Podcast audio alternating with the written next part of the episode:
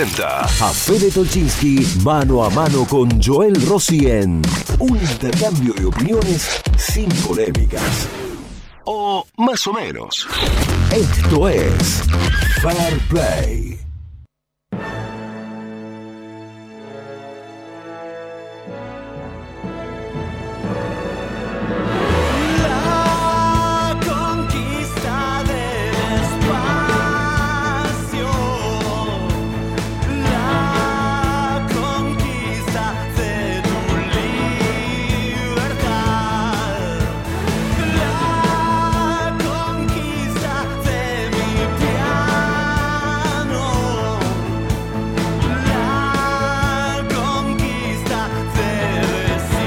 9 y 55 del martes. Joel Rossi está presente en el estudio de PLX, el estudio mayor de PLX Pulso. Estos son los auriculares. Eso, ¿cómo le va Tolchi? Buen día. Estos Eso que estás cámara. haciendo vos, Sí. estás desen- desempolvando unos, unos auriculares. Pero la cajita, dobladitos, guardaditos. Eso que normalmente a una persona, a un argentino medio, le pasa solamente el primer día que se compra algo, digamos. Después nunca más en tu vida tenés esa cajita, los tenés dobladitos. Eso habla de tu. de por qué llegaste hasta donde llegaste eh, siendo aún tan joven. Tan joven, sí, este- sí, me, me hace reír con todo. Perdón, ¿cuánta- ¿cuántos años tenés vos? 44 ¿Cuántos pibes de 44 años tienen el presente en la profesión a nosotros nos dedicamos que tenés vos? Y el pasado. Vos y Mariano Bergero, Claro, dos tuve- grosos. Sí. Mariano fue profesor mío en la Es facultad. Lo que, lo que sí, eh, no sé si sos oyente de pura verdad, qué ¿Cómo no manera voy de discutir, oyente de debatir con Mariano Bercero, lo cual Sí. es, por supuesto, un privilegio que, el que yo tengo de discutir con un tipo de, de- Quiero de la ver cuando capacidad llegue, de... cuando llegue febrero y a Sí. Mariano Bergero el gobierno no lo deje irse a su mes a Brasil a ingleses con la familia. Yo quiero ver si, si, si resiste esa postura. Vamos a ver si. El, el gran desafío para mí es eh, morigerar su juicio hipercrítico al periodo diciembre de 2015, Es muy difícil. agosto de 2019, porque terminó en agosto de 2019, evidentemente la sociedad sí lo decidió. Es muy difícil, es muy difícil. eh, Sí. no, o sea, poder no ser crítico con lo que a uno le afecta. Ese es la- el gran dilema de los periodistas. Muchas veces los periodistas personalizamos críticas. Che, vos tenés un problema con cualquier cosa y ya nos la- y uno enfatiza sobre algo más de lo normal porque Sí, bueno, nos pasa a menudo. le pasa a la sociedad en general, le pasa que uno tiene una responsabilidad extra. Por eso quiero ver cuándo le prohíban su viaje a Brasil. A ver si, sigue Vos sabés que me, me leí completo el decreto de Alberto que salió ayer a la madrugada, el que prohíbe, el que impone las nuevas restricciones ahora de varios restaurantes acá en Córdoba, es un decreto nacional. ¿Completo te lo leíste? Sí, sí, son 31, 32 páginas del PDF. Y me llamó la atención que hay un párrafo, no lo marqué, página 10, 11, que dice: Sigue prohibido el ingreso al país de extranjeros. ¿Qué Argentina le sigue prohibiendo el ingreso a quién si tenemos nosotros más coronavirus? que No queremos que vengan los uruguayos, que no queremos que vengan, Somos unos que no nos vayan a traer gérmenes los, los suecos. Claro. ¿Qué nos calienta? Me parece que conceptualmente es un horror eso, el, el cierre de fronteras. Pero Ya, aparte pero el ya- decreto ya- ya es- renueva la claro. prohibición. Ya sin argumento, es válido. Ya no yo, tiene- yo creo que el cierre de fronteras te- tenía validez en la medida de intentar, por ejemplo. Dos semanas. Claro. Sí, sí. Ya hoy- Que no vengan cuando estaba el brote, que no vengan de Italia y España por dos semanas. Ponele, discutible. Yo no lo, no lo hubiese validado, pero tenía ahí eh, cierta razonabilidad. Ahora, hoy, a esta altura del partido, nosotros le prohibimos la entrada al país a los extranjeros. Ningún, ningún extranjero estaría muy interesado en venir acá. porque No, sí, tenemos- quieren venir porque ven el dólar a Sí, sale 190 mangos. ¿Sabes qué? Se hacen un festival. Dicen, se vamos- compran todo. Vamos con 300 dólares, tenemos dos meses de vacaciones. Eh, con Bueno. 300 dólares en Argentina sos Gardel. 300 dólares. No ¿cuánto sé, digo, hace un montón de 45 dinero. mil pesos, sí. ¿Sabés cómo comés, tomás, bailás? Bueno, no se puede, no hay dónde, pero en algunos lugares sí se puede. Perdón, los restaurantes son seis departamentos de Córdoba Capital. En, en, en La po- hay restaurantes. ¿Qué sería? Tras la ¿Te Sierra. imaginas un italiano en la Bulayo? La, la familia, vamos a encontrar. Bueno, Tras la Sierra. Tras la Sierra no está dentro de, de las zonas restringidas.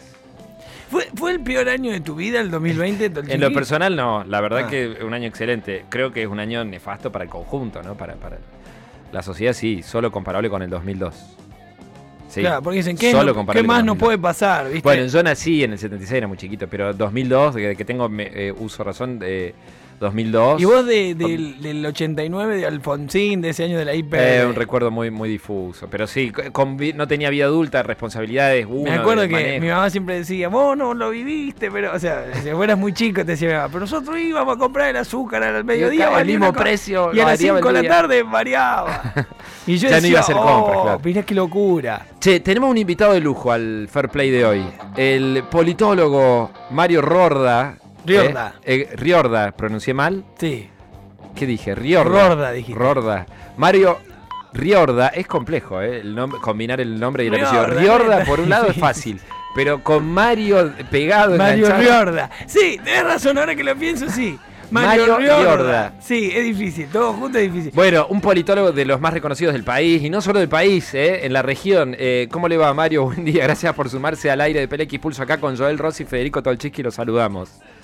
¿Qué tal? ¿Cómo les va a ambos? Há- Háganla fácil como la hacían en mi pueblo, yo soy oriundo de Hernando. Vamos, Hernando. A, a- a nuestro nos decían Jorda y era más fácil. Los Giorda. Giorda. Mario, Mario Giorda. Pero eso es un invento, porque en ningún No, caso se... es, un, es un italianismo, pero obviamente mi apellido es Riorda. Riorda. Bueno, eh, Mario, varios temas eh, que queríamos charlar con vos. Encima la agenda fue variando. Teníamos ganas de hablar con vos desde, desde antes del tema de la, de la, eh, no- de la, del paso segundo plano del gobernador Schiaretti, o que se mantuvo detrás de escena durante todo este tiempo, de su reaparición este sábado eh, en un anuncio de, de las nuevas restricciones, que en el caso suyo no, no contempló la posibilidad de, de responder preguntas, sí, de uno de sus ministros. De, arranquemos por ahí, después le agregamos otros temas. ¿Te parece, Mario? Con gusto. ¿Cuál es tu mirada sobre, sobre cómo viene desempeñándose en esta crisis Schiaretti? ¿Cómo la viene manejando él? Aclaramos que además de politólogo vos sos experto sobre todo en cuestiones relacionadas con la comunicación política. Sí, a ver, hay, hay algunas cuestiones eh, que me parecen interesantes. Yo he sido eh, particularmente crítico, con no solamente en Córdoba, sino en general con gran parte de las cuestiones. Mi, mi ámbito académico es particularmente la comunicación de crisis y de hecho estoy a, a, a horitas de que salga un nuevo libro eh, sobre esa mirada, ¿no? Entonces uno va comparando la realidad con todo lo que estudia, visualiza o investiga y la verdad es que en primer término hay como un gran problema de fondo, diría, ¿no? Que es un gobierno en modo rutina, o un gobierno en modo rutina publicitaria, ¿sí? Y esto es interesante porque a tu pregunta, Federico, hay algo bien claro y es que este gobierno no ha alterado su rutina. De hecho, en términos publicitarios, ayer veía, por ejemplo, un spot en YouTube pautado de 2 minutos 56, ¿sí? Lo cual es una locura en términos de tiempo, hablando sobre un nuevo espacio para donar plasma en Córdoba, pero la publicidad era sobre el nuevo espacio y no sobre cómo donar plasma. Ujú. Cuando uno visualiza, por ejemplo, los domingos que uno tiene la posibilidad del diario escrito, páginas enteras donde, por ejemplo, hubo cuestiones tan, desde mi punto de vista, criticables y cuestionables por el sentido de la oportunidad, además por la información que refleja, como por ejemplo, el gobernador visitó el avance de obra en donde era un puente, en este caso, que va a unir a, a- a Córdoba, o, por ejemplo, obras eh, en, en la zona de Cabalango, por citar ejemplos, en donde ni siquiera la obra es lo importante. La presencia del gobernador es lo que se destaca. La presencia, ¿no? El gerundio del gobernador visitando o hablando. Y la pregunta es, ¿puede hacer esto un gobierno? Bueno, de hecho lo hizo. El tema es, ahí no hay no solo ninguna información, sino básicamente hay una pérdida de chances para la ciudadanía cordobesa que deja de informarse sobre cambio de hábitos. ¿Qué es un cambio de hábitos o conducta o un proceso de concientización? Comunicación de riesgo. Y ese es el gran eje que gran parte de los gobiernos no hicieron, que implica comunicar el riesgo, que implica concientizar, que implica generar un proceso de construcción social donde básicamente la ciudadanía pueda alertarse frente a peligros o vulnerabilidades. Entonces, eso es lo primero, es un gobierno en modo rutina. De hecho, uno entraba, y todavía creo que está, a la web del gobierno de Córdoba, y arriba va a haber un banner, digo, para quien no sabe lo que es la palabra banner, es un- la, la- publicidad que se ve en los medios digitales, donde básicamente era un, un- un banner de promoción turística de Córdoba. En un momento donde el turismo está paralizado, lamentablemente, Es un absurdo, los claro. criterios de excepcionalidad implican que básicamente ese primer banner superior que uno ve cuando entra a una web debiera ser algo que tenga que ver básicamente con la gestión de riesgo o con la gestión de crisis. Ahora, Mario, vos interpretás que esto es por acción o por omisión. Ambas cosas. Yo creo que hay una acción deliberada porque al gobierno siempre le fue bien en ese tipo de políticas de no prenderse a las polémicas, ¿no? Lo que sucede es que estamos en contextos impensables, con fenómenos impredecibles, y una de las características de las crisis actuales a nivel mundial, descrito incluso por autores ya a principios del siglo, hablaban de la escalabilidad, ¿no? Y en el caso de Córdoba, la escalabilidad hizo que se uniesen a modo de una especie de maneja, de madeja, ¿no? De bola de nieve que fue creciendo la crisis sanitaria, en este caso ya con, con sensación de colapso muy cerca, lamentablemente, la crisis del fuego, ciertas crisis o escándalos derivados de abuso de poder, particularmente policial, cierto malhumor social en general de quien vive en el marco de esta cuarentena, e incluso ciertos malhumores contenidos que tienen que ver, por ejemplo, con otras dinámicas también, a mi entender, de abuso de poder, como ha sido la reforma previsional. Entonces, en este esquema, vos puedas que te aguantes una situación altamente polémica, pero ya es difícil aguantar tanto, ¿no? Entonces ahí también está la picardía de la política, independientemente del caso de Córdoba, no voy a juzgar al gobernador, pero también le cabe las generales de la ley, donde por ejemplo, ustedes recordarán allí por fin de mayo, cuando había una relativa situación de control pandémico, sale el gobernador muy positivamente a dar la cara, antes había estado algo silenciado, y luego cuando la cosa empeora, literalmente desaparece. ¿Y, y, y qué produce su desaparición de la escena pública? Una tercerización de la comunicación en manos del COE. Hoy a nivel, a nivel provincial, para que tengan una idea, el COE tiene dos partes de negatividad por una parte de positividad. Es decir, no solo tercerizan el COE, sino que el COE en gran parte es quien recepta toda la imagen negativa o el Bueno, pero Mario, perdón, vos haces comunicación política, Sí. vos asesorás a, a- a personas que están en política, fuiste asesor de Mestre, si mal no recuerdo. Si vos fueses el asesor de Schiaretti, ¿no le dirías lo mismo? Es inteligentísimo lo que han hecho, trasladaron todos los problemas eh, que puede generar en términos de negatividad social eh, toda esta pandemia a, a un ente que no existe, o sea, que no existe, que no es nadie. no, la- políticamente, Una abstracción. pero digo, no, políticamente no, no. tiene desperdicio lo que hicieron. No, Po- no Estamos hablando políticamente. Después podemos No ver si es eso. ético, si es serio, si corresponde. Pero políticamente, Tu razonamiento, no, si me permitís, tu razonamiento es de una u otra manera lo que critica al principio, el modo rutina. A vos no te importa, y lo digo respetuosamente, digo a modo de, de- de una provocación pedagógica aquí. No, nuestro entiendo, diálogo, sí. A vos o como gobierno no termina de importarte la excepcionalidad de un hecho disruptivo que tiene que ver con crisis y riesgo y pareciera ser entonces que todo me da lo mismo y por eso no altero mi rutina. Una de las esencias principales de la comunicación de crisis, de las principales, es que debo actuar para demostrar que me interesa la rutina. Pero eso no implica seguir haciendo las cosas que hacía antes, sino implica acciones excepcionales para que la gente entienda que tras haber perdido esta dinámica de rutina, debo recuperarla. Entonces aquí lo entendieron exactamente al revés, que es como vos la planteabas en tu pregunta. ¿Cuál es el ejercicio? El ejercicio es que el gobernador, a juzgar, por ejemplo, una encuesta de pulso social, ha perdido exactamente 38 puntos desde marzo a la fecha y ya tiene diferencial negativo importante y consolidado en la ciudad de Córdoba y tiene diferencial neutro y levemente negativo en la provincia de Córdoba, para citar un ejemplo, pero también desmoronó la credibilidad del COE en un marco en donde el COE se necesita sumamente creíble. Entonces, si yo creyera que solamente me importa la imagen del gobernador, te diría, sí, tenés razón, soy un consultor que de alguna manera no me importa el mundo. El problema es que este mundo, incluyendo el pedacito de Córdoba que forma parte del mundo, está en una situación de crisis, ¿sí? Y esa situación de crisis, además, tiene un riesgo sanitario a punto de entrar a un colapso. Entonces, la pregunta es, ¿me importa la figura del gobernador o me importan las chances de una política pública sanitaria que tenga que ver con un derecho humano a tener una comunicación de riesgo adecuada? Mi respuesta es contundente, me quedo con lo segundo. claro, sí, es lo mismo que venimos, nosotros venimos reclamando hace mucho que yo personalmente, que se invierta más en concientización y que a la gente hay que empoderarla en lugar de en prohibirla. ese tipo de mensajes, de O sea que, campañas. este, vamos a coincidir. Lo- en lo que sí, eh, digo, dado tu, tu rol, digamos, en profesional, a mí me parece que, que, que tenés que admitir, Mario, que, que lo que se Pero ha hecho lo- hasta lo ahora ha sido muy inteligente. Desde la perspectiva de los intereses del gobierno Claro, provincial, sí, de la digo, vos administración. como asesor, vos como asesor, yo puedo disentir con Mario Pereira como comunicador, pero no puedo negar las capacidades que lo han llevado a él a transformarse en el número uno de lo que yo hago. En tu profesión, quien, quien hizo esto de rápidamente armar un COE para sacarle todos los aspectos negativos de esta pandemia a la figura del gobernador, ha sido muy inteligente.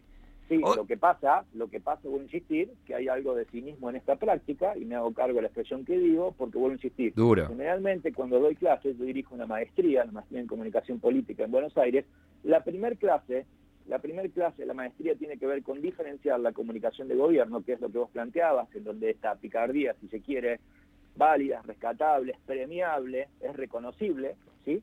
de la comunicación de crisis. Y en la comunicación de crisis, en este caso, no solamente hay crisis de quien gestiona la crisis, vale la redundancia, el gobierno, el gobernador, sino una crisis que afecta a la ciudadanía. Entonces, la verdad que de mi punto de vista, con un mínimo criterio ético, pensar, pensar que esta picardía es celebrable, la verdad es que no me hace gracia. Y vuelvo a insistir, tiene que ver con reconocer que la comunicación no puede ser electoralista, pura publicidad, no puede ser gubernamental, una rutina de largo plazo, y sí debe gestarse con criterios de anormalidad, de excepcionalidad, de hechos disruptivos, en lo que tiene que ver con la comunicación de crisis y en lo que tiene que ver con la comunicación de riesgo. Estos dos elementos no solo no han estado ausentes, sino que obviados, negados, minimizados, subestimados al principio, hoy sí impactan seriamente, no solo en el COE, que es lo que decía, sino también en la propia figura del gobernador. Técnicamente, cuando uno no asume las crisis, lo que se produce en el mediano y largo plazo de las crisis, aclaro que las crisis rara vez tienen mediano plazo y largo plazo, porque generalmente se, se- se consumen, son un proceso de combustión muy acelerada, producen una especie de efecto boomerang, que es lo que está viviendo atípicamente hoy el gobierno. El gobierno de Córdoba no ha tenido en su historial, especialmente de Unión por Córdoba, en 20 años, crisis de esta magnitud. Solamente la tuvo con la sublevación policial con De la Sota y ahora en este caso. ¿sí? Entonces, vuelvo a insistir, a, a hechos disruptivos no se los puede trabajar, por más que sea una picardía celebrable en el corto plazo, con las mismas herramientas que se trabajan en situaciones de normalidad.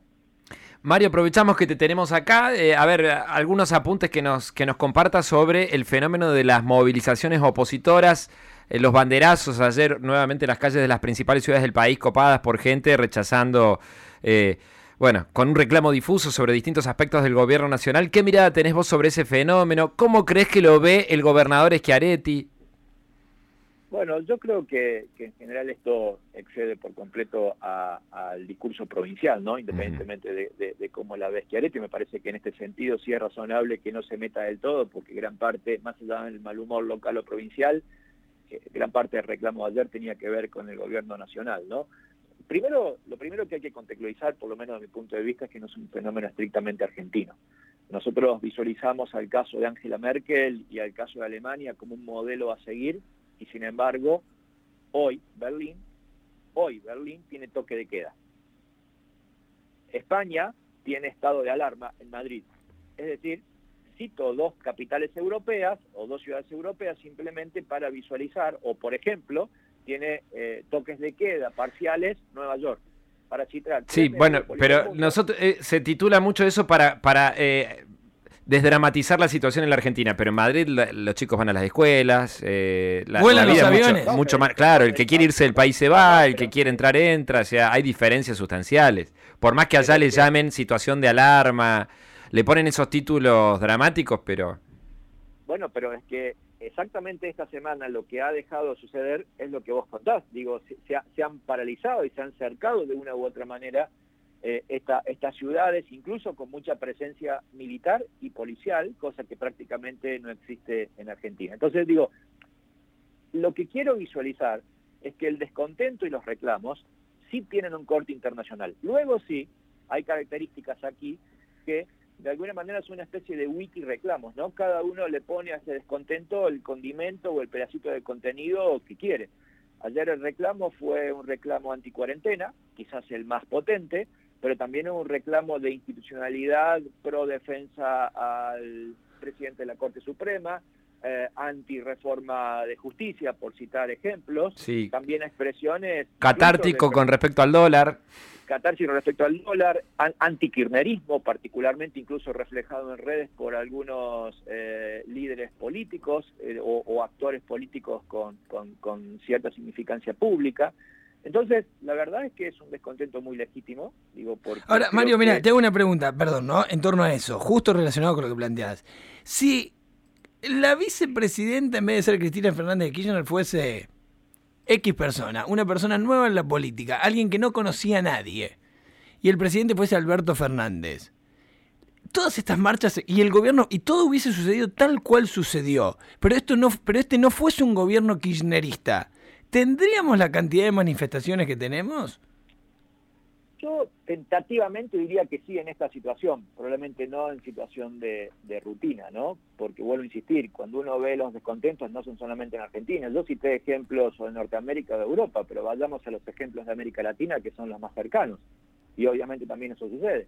Quizás lo que simplifica Cristina Fernández de Kirchner en su rol de vicepresidenta es que es un blanco demasiado fácil para unir esa disgregación, por así decirlo, que representa el pedacito de contenido, el descontento que cada uno le aporta a esta situación, ¿sí? Sí, Es yo creo que, claro, es, es eso, ¿viste? Es como, hazte fama y échate a dormir. Me parece que Sí. hay un- ya una concepción social en torno a lo que fue el kirchnerismo de Cristina, que cualquier cosa, por chiquita que sea, la gente la hace mucho, por lo menos los que están descontentos, lo agrandan mucho más, porque como que Por lo toman de quién vienen. Por supuesto, pero además digo, esto es interesante porque el año pasado, en 2019, se terminó la investigación más grande a nivel internacional que hizo sobre eh, el análisis del discurso político, ¿no? Y, y el resultado es impactante, que el discurso es mucho más simple, siempre se presenta de modo binario, ya no se debate ni de argumentos, sino básicamente personas y hechos, y lo más interesante es que la gente no se define qué es, sino básicamente se define por lo que no es. Por Es decir, oposición. lo que se llama el discurso contraidentitario. Ahora, esto también, déjenme poner un ejemplo, digo, porque el año pasado yo demoré mi libro ocho meses, mi próximo libro sobre crisis, ocho meses, porque estaba estudiando las crisis en América Latina. Frente a la demanda de un elemento puntual en Ecuador el año pasado, que fue la eliminación de un subsidio al combustible, y que esto iba a aumentar no solamente el combustible, sino la tarifa del transporte público, bastante parecido, aunque por otro hecho, lo que sucedió en Chile, Ah, el petitorio de demandas que generó la primer mesa de consenso para tratar de descomprimir la situación de crisis presentó 112 reclamos. Es decir, nuevamente, es- es- ese concepto que Manuel Castel ¿no? llamaba e- e- esta idea de, de, de wiki revolución, ¿no? donde esta- estas revoluciones, estos enojos decantan en lo que quiero, ¿no? Si- sin orden, y cada, tanto hay un elemento que aglutina, que expande, que posibilita, pero atrás hay una acumulación de cosas, realmente es impresionante. Uno me diría, no, pero es la derecha enojada. Bueno, en la derecha lo que estamos viendo es en situación, en situación clarísima de pandemia. Lo que pasó en el 2009, en 2019 en América Latina, hace menos de un año, cuando se empezaron a suceder las crisis que fueron impactantes en Ecuador, en Chile, y que luego se expandieron con menor chance en Colombia, y que también pasó en Bolivia, incluso Bolivia en el 2020, tuvieron otra característica, y es que ahí no eran las derechas, sino más bien las izquierdas, los sectores progresistas, y el resultado era exactamente el mismo que describo. O sea, pareciera ser que frente a la cuarentena hay discursos antidemocráticos, hay discursos que yo parcialmente, en gran parte, especialmente los negacionistas, los considero claramente irracionales, pero también es verdad que las derechas, que, que las izquierdas han protestado con la misma dinámica. En Chile la consigna dominante era no fue el aumento, sino son 20 años, ¿no? Entonces, fíjate cómo, cómo, cómo el descontento acumula, ¿no? Y en algún momento, que incluso ese momento no tiene que ver con un fenómeno electoral, sino tiene que ver con hechos desencadenantes, hechos imprevisibles, destapa olas de descontento que son bastante difíciles de llenar, ¿no? Mario, un es- placer. Ya, ya habrá oportunidad de que, de que contemos con tu aporte nuevamente. ¿eh? Gracias por estos minutos con PLX Pulso. Dale, fuerte abrazo. Mario, abrazo. Mario Riorda, el eh, politólogo, eh, que... Yo estoy convencido de que si el gobierno este no fuese kirchnerista tendríamos... Pero eso habría- con- no, no- no entendí ese planteo que le hiciste. Muy Eh, Bueno, pero él dio, mirá toda la explicación sí. filosófica y de estudio que dio para la. Es como cuando dicen... La gente, vos estás si, enojado... no- si los ingleses nos hubiesen invadido, eh, no, no, hoy no, seríamos... no, no, no, no, vamos de nuevo. Si Cristina no fuese vicepresidenta... El planteo no es fu- futurológico, ni el, el planteo es, la gente que salió ayer Sí. no salió por lo que nos está pasando. La gente que salió ayer salió porque está cansada de esos 12 años que ya pasaron. Sí, lo que, que pasa le es que dejaron- lo que nos está pasando tiene mucho que ver con eso, esos por 12 eso, años. Y tiene mucho que ver con Cristina. pero para que se entienda. Si el gobierno este, en vez de ser de Alberto es, Cristina, entendí fuese de Lavagna, Sí. tendríamos y, y- y hubiese pasado todo lo que pasó, el dólar en 180, todo lo que está pasando, Es todo que no igual. hubiese pasado, sí. No, bueno, no, no, el pero pone- factor Cristina no, pero es imposible de obviar. Pero ponele que hubiese pasado, ponele que hubiese pasado Sí. todo igual. La gente, y tendremos la cuarentena más larga del mundo, todo igual, pero hecho por Lavagna, ponele, por quien sea. No habría tanta gente en las calles, No, porque la gente no tiene bronca acumulada. Lo que Eh, pasa es que tiene un 41% de la población argentina. Me encanta chicanearte, pero en el fondo comparto lo- tu planteo. Claro, pero no, digo, no Pero- es un planteo, te quise explicar por qué Sí, hice el planteo que hice, digo, hay un descontento, porque él, cuando- ah, de acá viene, ya me acordé, él enumera las causas de los de ayer, vos hablabas descontento al dólar, lo de Sí. la Corte Suprema, y- en un momento dice, los antikirchneristas, y yo reparo ahí y digo, pará, para mí de todo lo de ayer, el 50 o el 60% de la gente que está ahí va porque Sí. es antikirchnerista, Sí, por pero no sobre es- todo... No es algo personal, ¿eh? No es algo personal. No, no estoy diciendo que sea Sí. ni ideológico ni No personal. es una bronca personal la del público que se expresó en las calles de ayer. Es una por supuesto preocupación. que no, más de- vale. Pero es una preocupación con, la- con el modelo Tal cual, sí. de sí. gobierno, por supuesto. Y pero vamos a, y voy a coincidir con un montón de cosas en esas. Y-